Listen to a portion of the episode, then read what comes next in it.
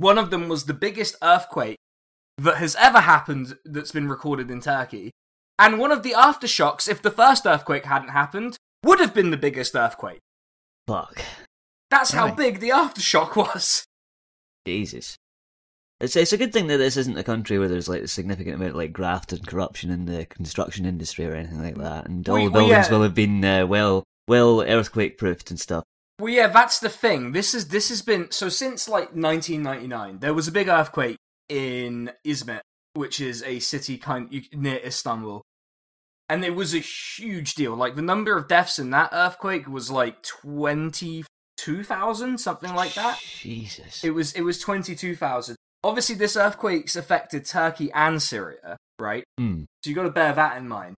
But in total, as of right now, and bear in mind this will be two weeks out of date, there are still people under the rubble, and a new earthquake has just happened in one of the cities that's basically been completely leveled.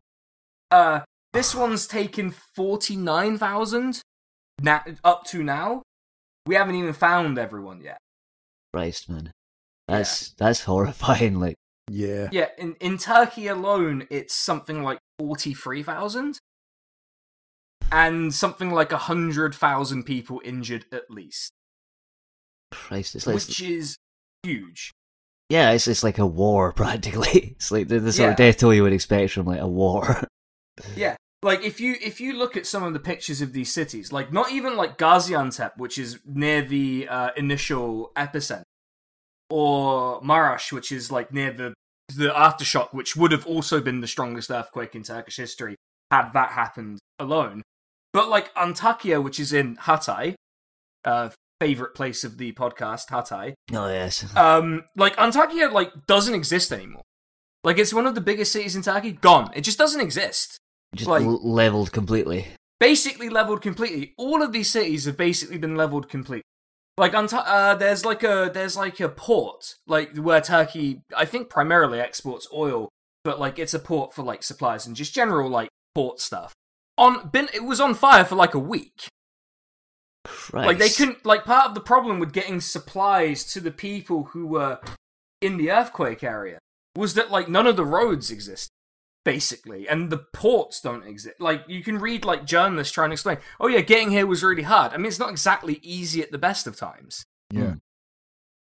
and then you have like it, the fact that it happened when a cold snap was about to hit the region Oh boy, so like no shelter from the cold either. Yeah, pretty much. Like it was it was everything that could have gone wrong did go wrong. And so far there have been a lot of aftershocks of varying strengths, including obviously the one that would on its own have been huge, but some that are like 6 above 6 on the Richter scale, which like for people who don't understand the Richter scale, it's like logarithmic, right? So like going up from 5 to 6 is like multiplying by 10 as opposed to just like going up by 1. Yeah. Fuck. So yeah, it's it's like it's logarithmic, right? And so like a 7 is huge. That's like if the if a 7 if an earthquake that was like a 7.8 like the one that you saw in uh the the earth the initial earthquake near Gaziantep. If you saw that one in like an ancient civilization, that ancient civilization would be gone. It wouldn't we would never find any trace of it, basically. It would be gone. It's over. Like So, something like yeah, sorry, go ahead. so I'm just gonna ask, why is God so angry though? This is the question. Yeah, why why has this happened? And, and now we'll go to special guest Kate Forbes for her analysis on what she thinks has happened. It's just it's just growing pains. The Earth is still young. Well, uh, maybe. Um, it's not going to be young for much longer.